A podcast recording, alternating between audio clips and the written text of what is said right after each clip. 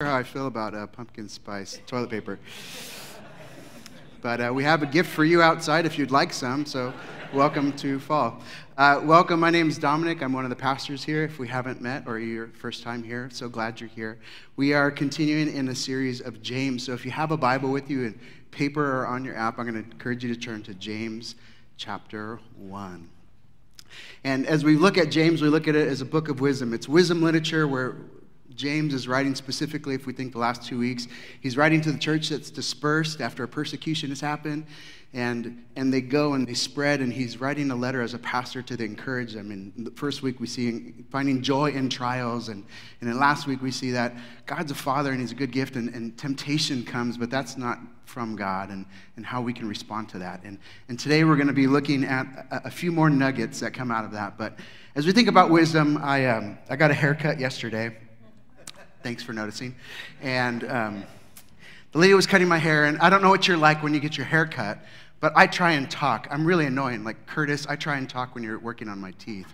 And it's, so it's really hard for me to shut up sometimes. And so I just talk and I get to know them. And in a 20 minute haircut, I've never met this lady, I hear her whole life story.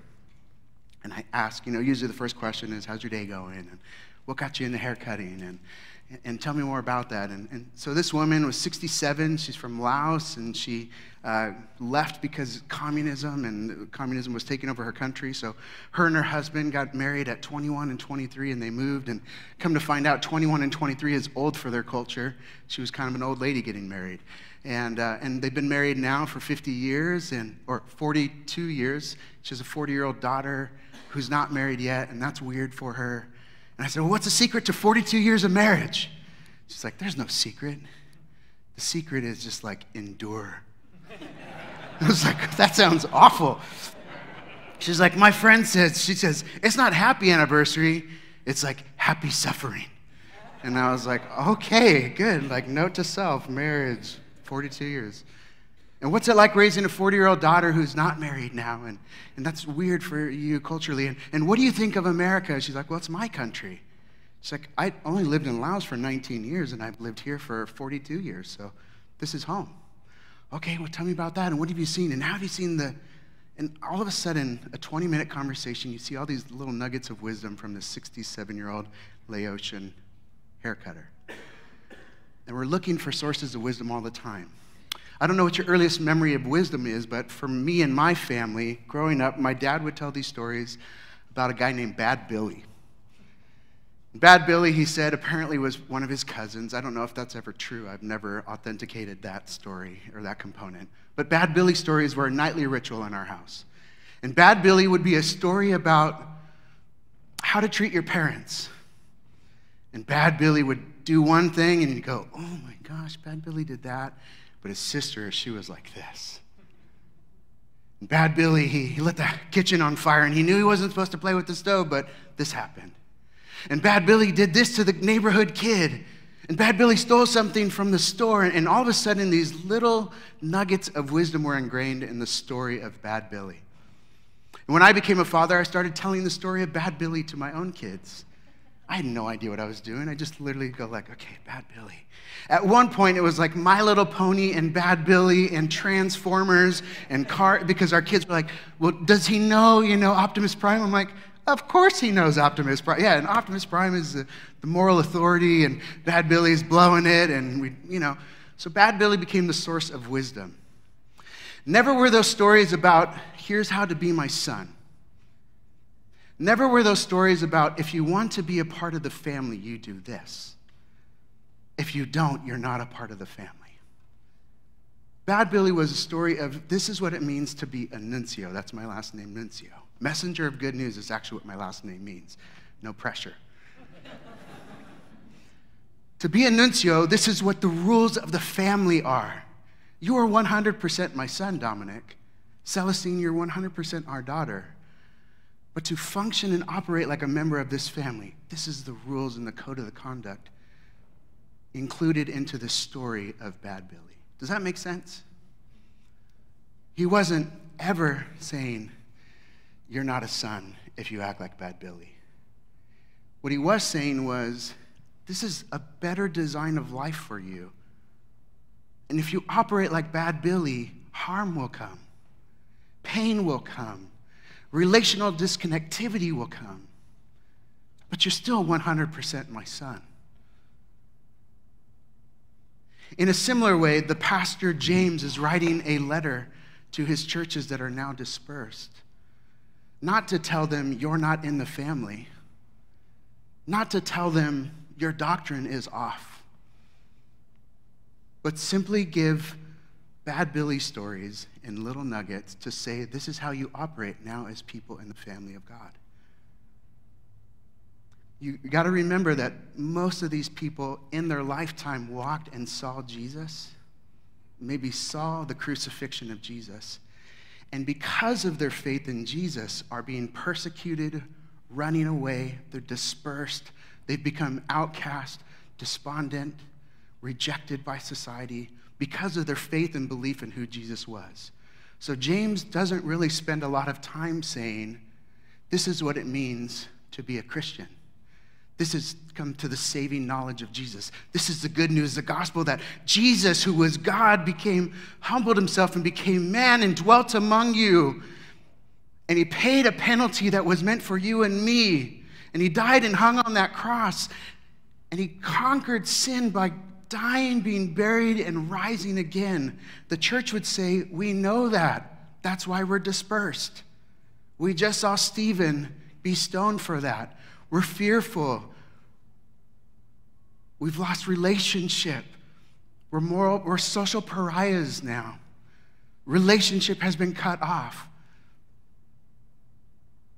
So James doesn't start with the gospel, but he starts with the, he, he, knows that the gospel is the baseline for why he's writing this letter to everyone. And in Bad Billy stories, he gives what one commentator says pearls of wisdom.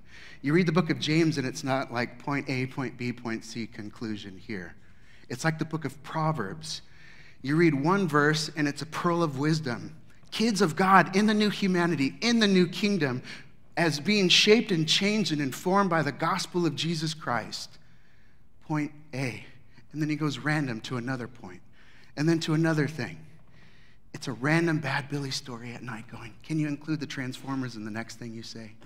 You got it. So that's the foundation for where we start with. So when we see some of these words and moving forward, never does James say, You're not a kid of God and a kid of the kingdom. But he's saying God has made a better way for us to operate with each other. In this new humanity, here's how we encourage each other. Here's how we respond to situations. Here's how we show the watching world that the good news of Jesus is real and alive and true. And it's worth it. So hang in there. You're uncomfortable. Hang in there. Shortly after this book, James is martyred because of the lifestyle that he lived. And so overall theme of this book is not just doctrinal orthodoxy, not just all the right rules and regulations and you know it well. He's saying it's that and orthopraxy, that you have to practice what you're learning. There's two errors in what we would read if we read it wrong. One is that you have to earn God's favor to be his kid. Well, that would be fundamentally wrong. And the other is that there's inactivity in your faith. You've been saved, now do nothing. So, big fancy words is one is legalism and one is license. And James is saying, in these next pearls of wisdom that I give you, it's both. We have to believe the right thing about who Jesus is. We have to know what the, the word of truth, the perfect law that he will talk about, the good news of Jesus, we have to cling to that and know that. And we have to put that in practice because for James, you'll see all over faith not in action is no real faith at all. Again, not you're not in the family, but you're not living in the way that God designed you to be.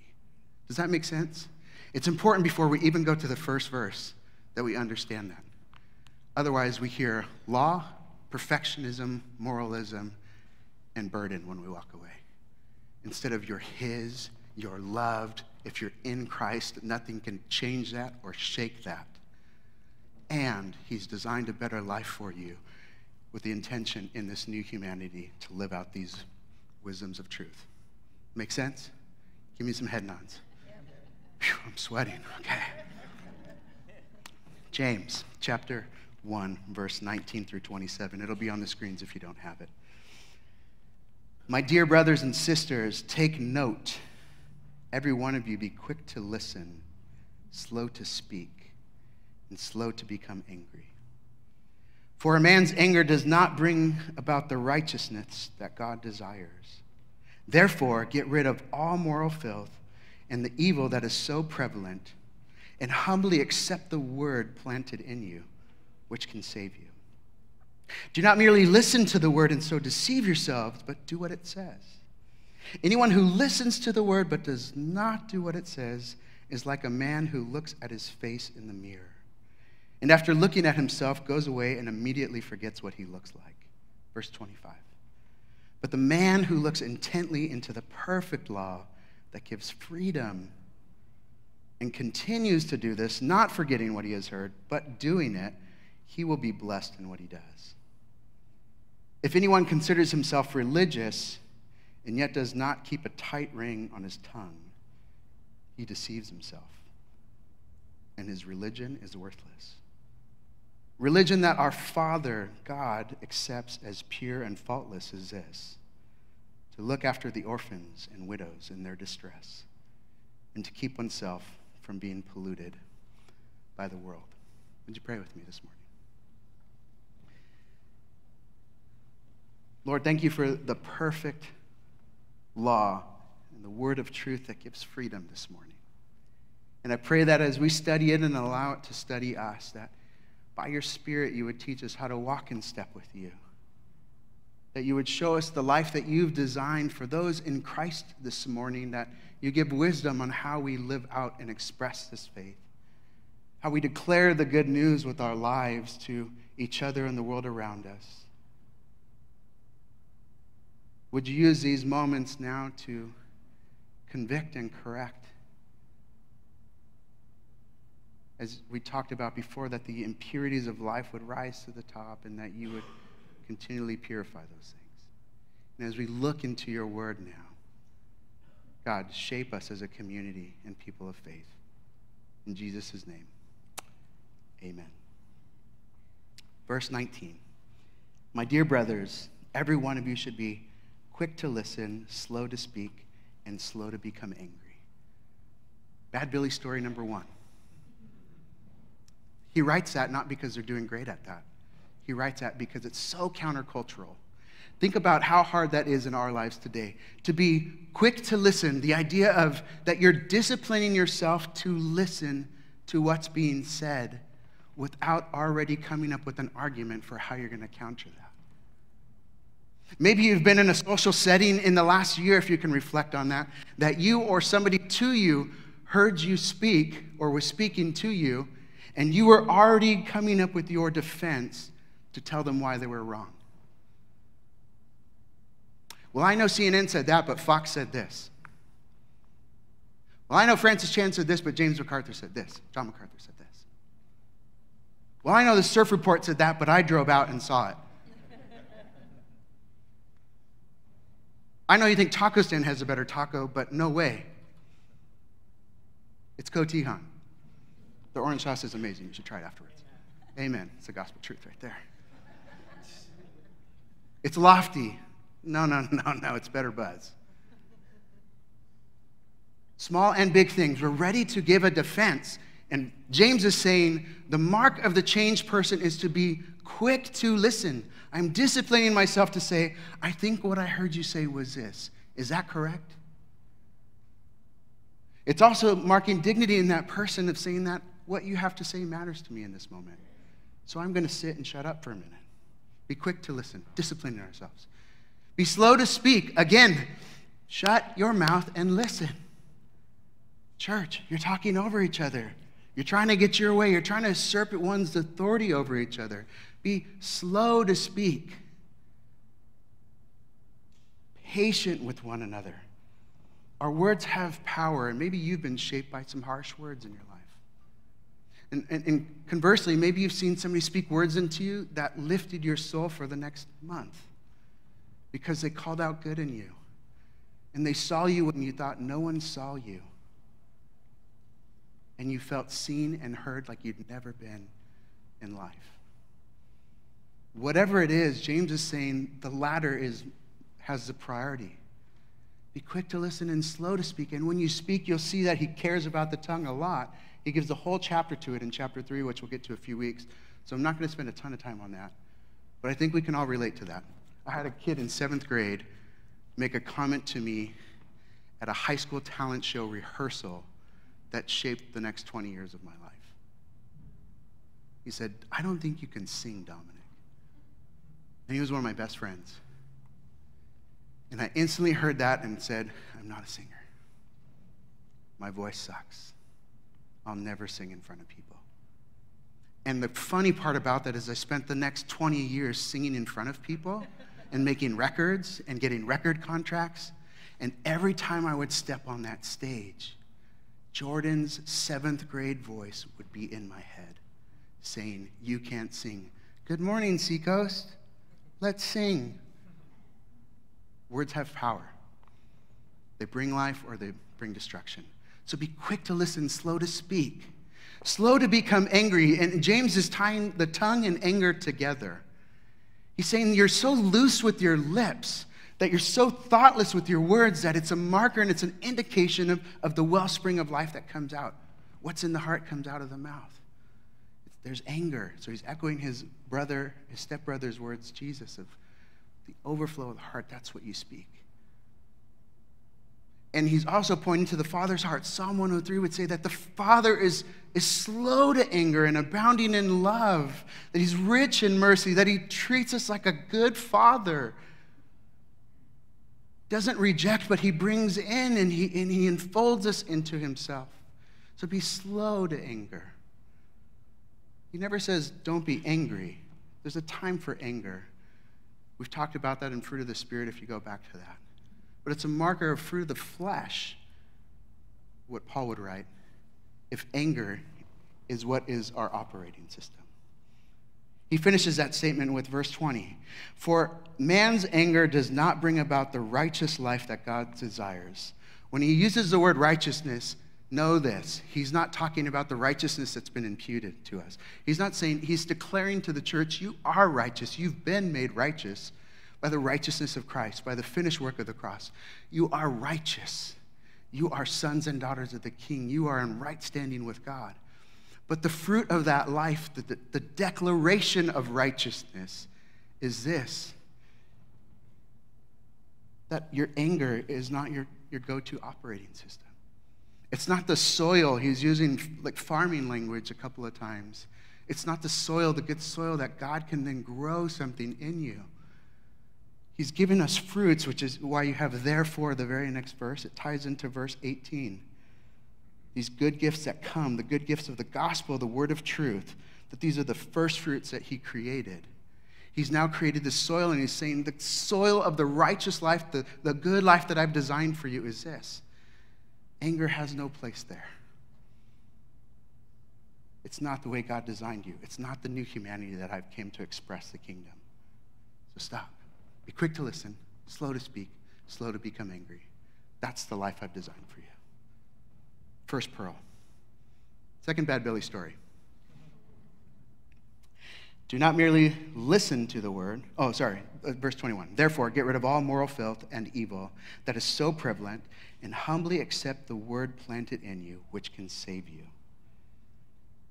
He uses a word there that is literally to change your clothes, to put off evil. It's to put off, take off the beggar's clothes, the soiled, stained, smelly, tattered clothes of anger and the life that that produces of the moral filth that that produces, and you can fill in the blank he does for the next five chap- four chapters. You take those off and you put on the clean clothes, the clothes of the righteousness of Christ, the clean new clothes, an undefiled faith, and live in this way. Accept the word that was planted in you, the gospel, the good news that shapes and changes who we are.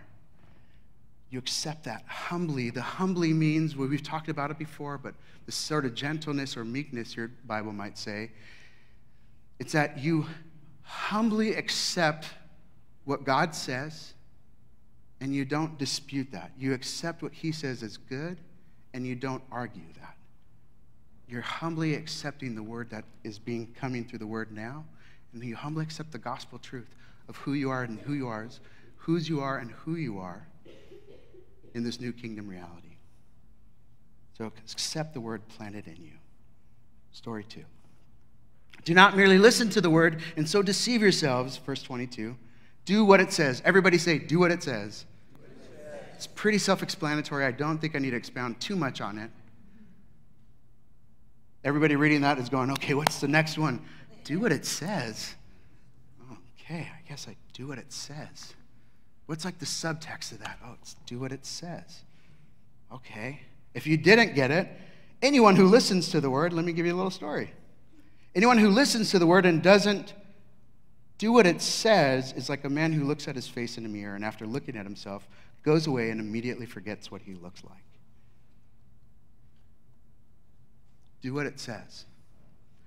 Uh, my family owns a gym, and so at our table a lot is a lot of gym strategies and conversations. Right now we're planning a fall competition. It's a CrossFit gym, and and they're planning all these workouts and my son and my daughter and my wife and my father-in-law they're all talking about these things and a lot of strategies. A lot of what about this and what about this and what if we put the equipment here and what if we lift this and what does that feel like? Okay that feels good. Could people do that?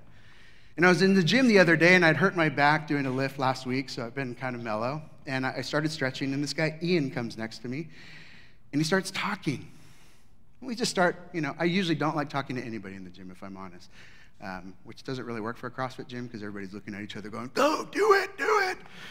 And I'm just like, okay, shut up. But he starts talking, and how's life? And we catch up really quickly. And then we go into strategy mode. And he talks about an app, and I go, oh, I got that app on my phone. And he's like, you do?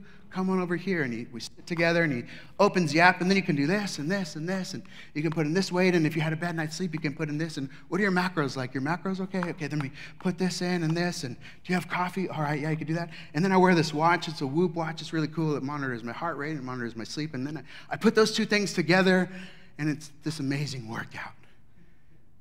And at the end of it, I'm like encouraged, I'm challenged, I'm equipped I have more knowledge.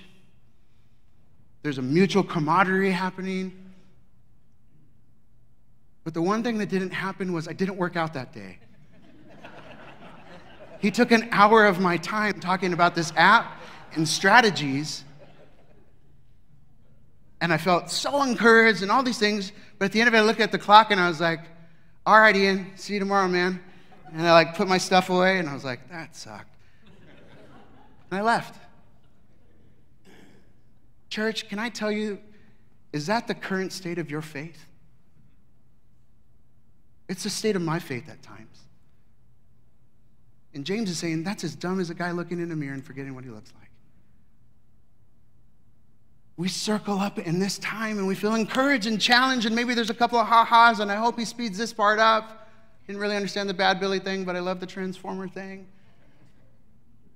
The coffee was okay. Got to see some friends. Felt encouraged. Felt challenged. Liked the music. Didn't like the music. Liked the lights. Didn't like the lights. But I have a small group on Tuesday that we meet and we study the Bible, and it's really good. And uh, man, I'm just learning so much. And those are good things, James is saying. But he said, But what do you do with it? What are you doing with it? Sort of this fat baby. Get to work. You have everything you need because you're a kid of the king. You have the gospel, which is life and truth. And, and all I'm saying is wisdom lesson number two do what it says, put it into practice. If not, you're the strategy at the gym with me and Ian the other day. You felt all the things that are good things, but you missed the final step. You don't know what it's like to hold that weight. You don't know if that strategy actually works for you. Some of you are like, you know, Bible before paper. And I'm like, I don't want to wake up till 9. And you're like, I wake up at 4:30 and look at the sunset. And I prefer reading at night. Strategies are just strategies. Whatever gets you to do what it says is the key. If you don't, James's warning is you deceive yourself. It's an error in your rationale. You literally can't think straight. You think you're getting all this knowledge, but you are not thinking straight. You have all that you need. You just have to go do it. I know how to lose weight. I should probably not have had Haagen Dazs last night. And I needed to run instead of just lift. It's not miracle science. Like, I know that. I'm tired this morning. Well, I probably should have gotten more sleep instead of watching that movie late last night with my son. You know those things. They're not huge fundamental things. Do what it says. Or you're deceived. Verse 25. But the man who looks intently into the perfect law, say perfect law, that gives freedom. Say freedom. Thank you. You good. And continues to do this, forgetting what he, not forgetting what he's heard, but doing it, he will be blessed in what he does. He echoes again Jesus' words in Luke uh, 11 28. Blessed is the one who hears the word of God, and when hearing it, obeys it. So you have one person who hears and does nothing with it, and they're deceived. They're missing out. It's what he will call undefiled religion. They're missing out on the design of the king. And they're missing out on the life that God's designed for them in his kingdom. Or they're blessed because they do what they say. When they look intently into the word, it's, it's kind of like the same word when he says, Be quick to listen. It's the discipline to look and I accept it and I regard it as important. And I meditate on it and I'm contemplative of it. I'm going, what does that say? I have to think about that. And I continually look at it and then I put into practice, which means if I put it into practice, I'm not perfect at it. When I first picked up a guitar, I was eight years old, and my dad was trying to teach me how to play. And I wanted nothing to do with it. I was a drummer. So I picked up the guitar and I'd go, blah, blah, blah, blah, blah, and I'd put it away. I did that for four years. And then by the time I was finally like, I heard Jimi Hendrix and my head exploded, and I was like, I have to do that today. My fingers didn't know what to do. And they hurt and they got calluses and i sat in front of a record player for hours and hours and hours.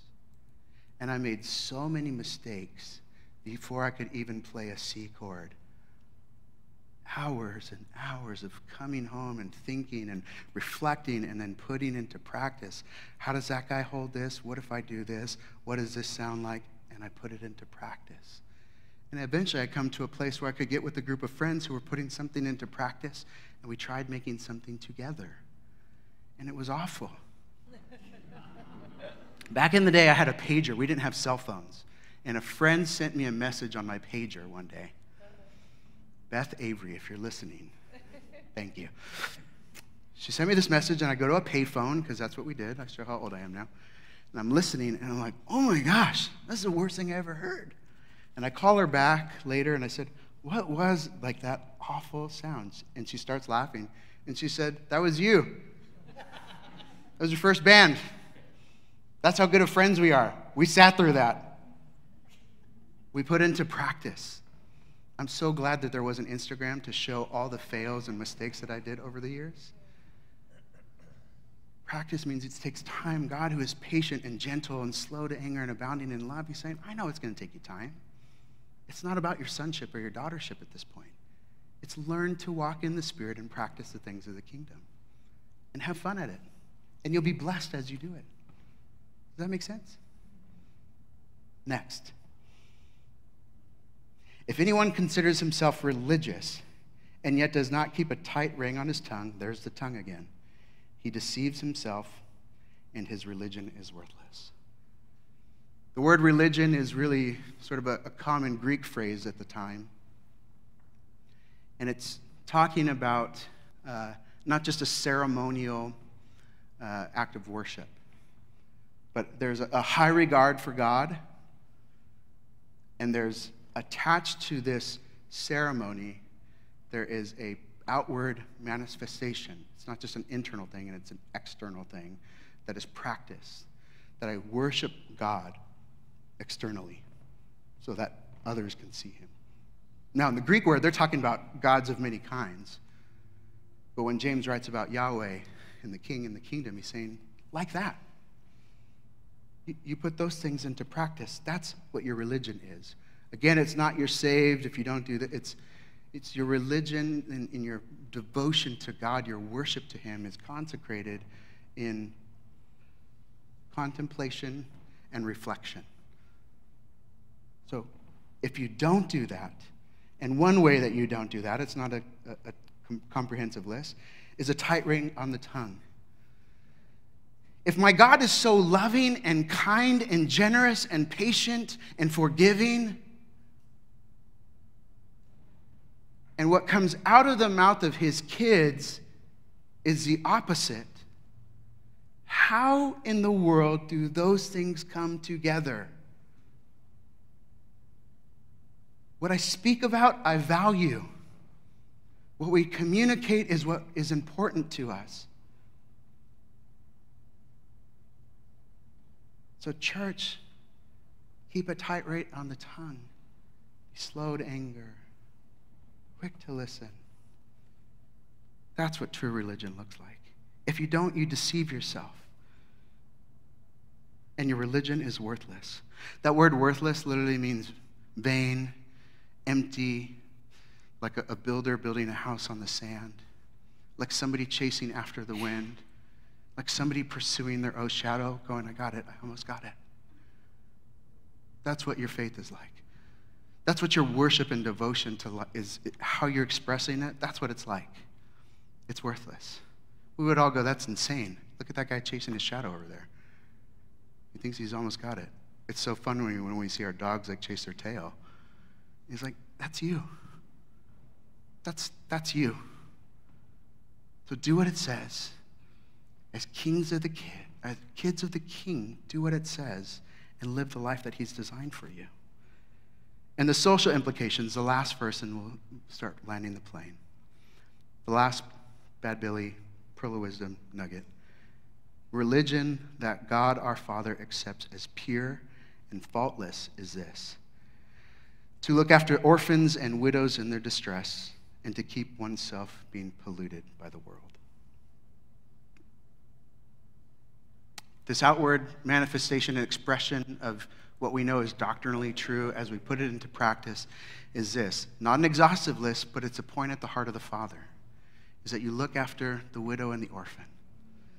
The widow and the orphan is still something that we would say today is a class of people that um, are oppressed, that are rejected, that struggle, that often finds himself at, at, in the poorest of the poor class.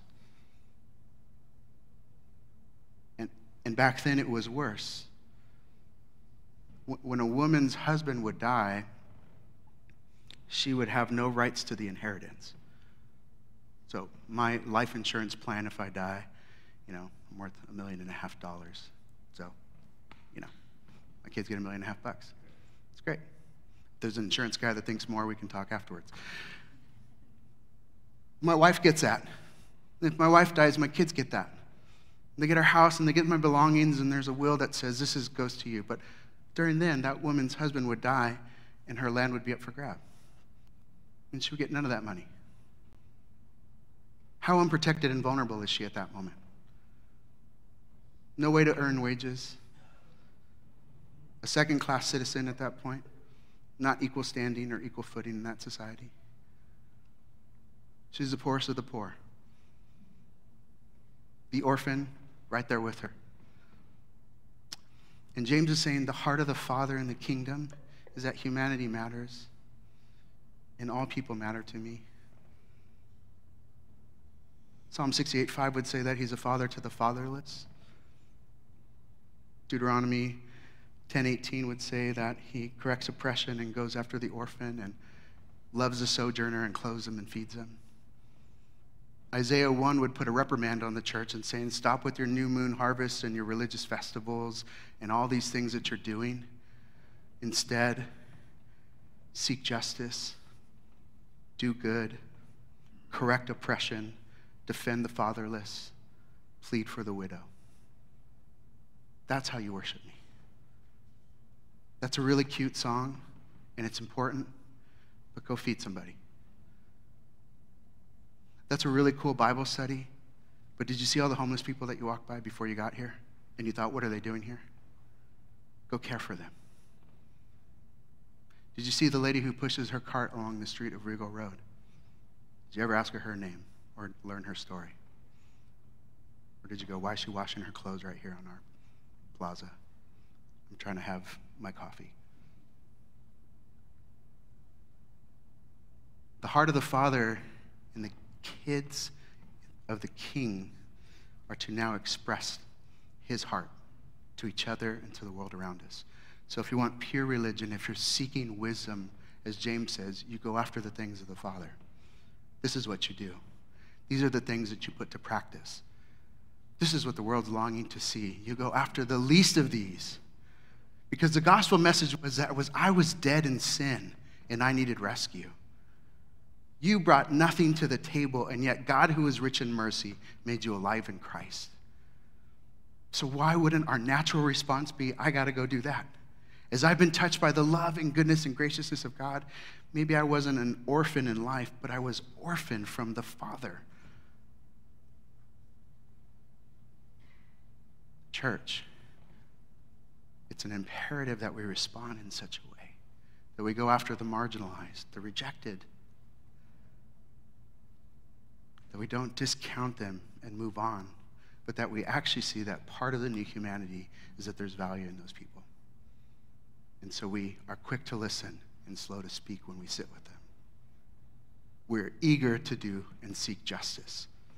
And not justice by how I define it, but by being hearers of the word. We're not arguing with what my thoughts are. That's up for debate. We're saying, what does the whole counsel of God's word say? Now let's go do it. What does he say about sexuality? Let's go do that. What does he say about marriage? Let's go do that. What does he say about finances? Let's go do that. What does he say about the underprivileged? Let's go do that. What does he say about how we're supposed to treat our brother and sister? Let's go do that. So, my challenge to us this morning is this, and I'm so convicted as I study it because I go, it points back to I'm inept and I fail. And if I didn't have that foundation of what I first said, of that I'm his kid and it's a bad Billy story, you are sons and daughters of the king. You are righteous because you've been made righteous through the one sacrifice, the final sacrifice. There's no repeating that sacrifice. There's no need for me to pick up what I could never carry.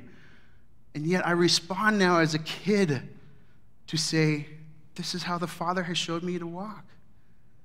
His word is a light to my feet and a lamp for my path. How does a young man keep his ways pure? By living according to your word.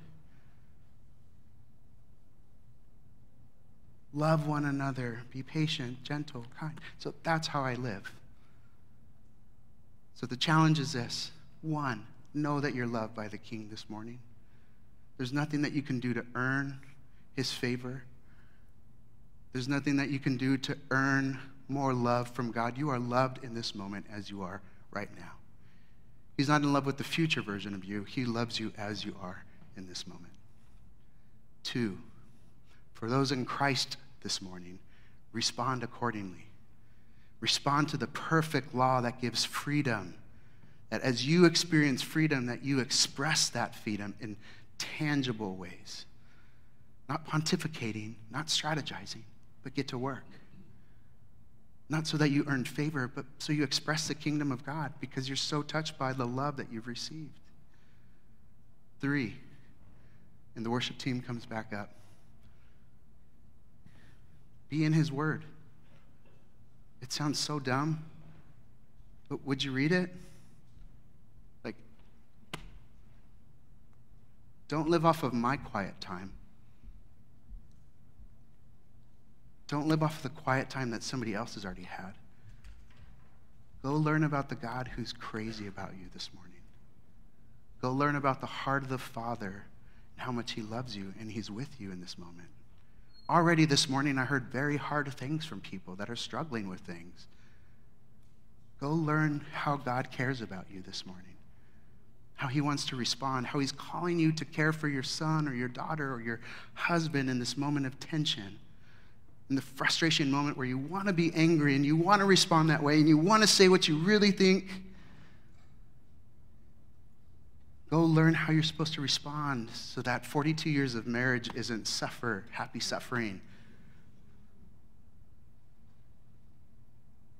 You look at each other with new eyes and say, We're sons and daughters of the king. No way. This is awesome. It's hard at times, it sucks at times but He's with us. How do I know that? Well, because He told me. I mean, I heard Dominic and Ryan and others talk about it, but I had to go find out for myself, and yep, there it was. So, would you read His Word? Practically, would you read the book of James with us this week? It's five chapters, and I'm going to challenge three levels, okay? Three levels of I want you to read two verses a day. Can I get an amen for two verses a day? Anybody? Okay, we're going to level up. You're going to read a chapter a day. It might take you three to five minutes. Okay? Put down Instagram, pause the movie, whatever your thing is. Three to five minutes, chapter a day. Can I get amen for some chapter a day? Okay, if you're all in, I'm going to ask you to read five chapters a day for the next week. That should take you about 20 minutes. I'm a very slow reader, I promise you. 20 minutes to read the whole book of James. And guess what? If you have your phone and you have an app, it reads it to you. Oh, dang. Just gave you like up, up, down, A, B, select, start right there. That was, gave you the secret code. Five chapters a day for the week. And all I want you to do in that time in this week is go, God, what are you saying? What are you asking of me? Help me to do it. It's not, that sounded like so dumb when I just heard myself say it. But it's so hard, isn't it, at times? Two verses a day, a chapter a day, or the book every day for the week. God, what are you saying? How do you want me to respond? Help me to do it. Amen. Mm. So may we be about that this week, church. You're loved, you're accepted, you're washed, you're clean, you're new. Would you go live in your newness this week, expressing the kingdom to those that are watching and waiting and longing for good news? May you keep diving in continually to the good news so that it can inform you how to live as his kids. If you haven't accepted that message, I would love to talk to you. Ryan would love to talk to you about that message and that good news. We love to help you take a step in accepting that good news, walking in and exchanging those old clothes for new clothes, walking into the new kingdom as a king of the kid. Beyond that, go love each other, go express his goodness on the plaza. We'll see you next week. God bless you.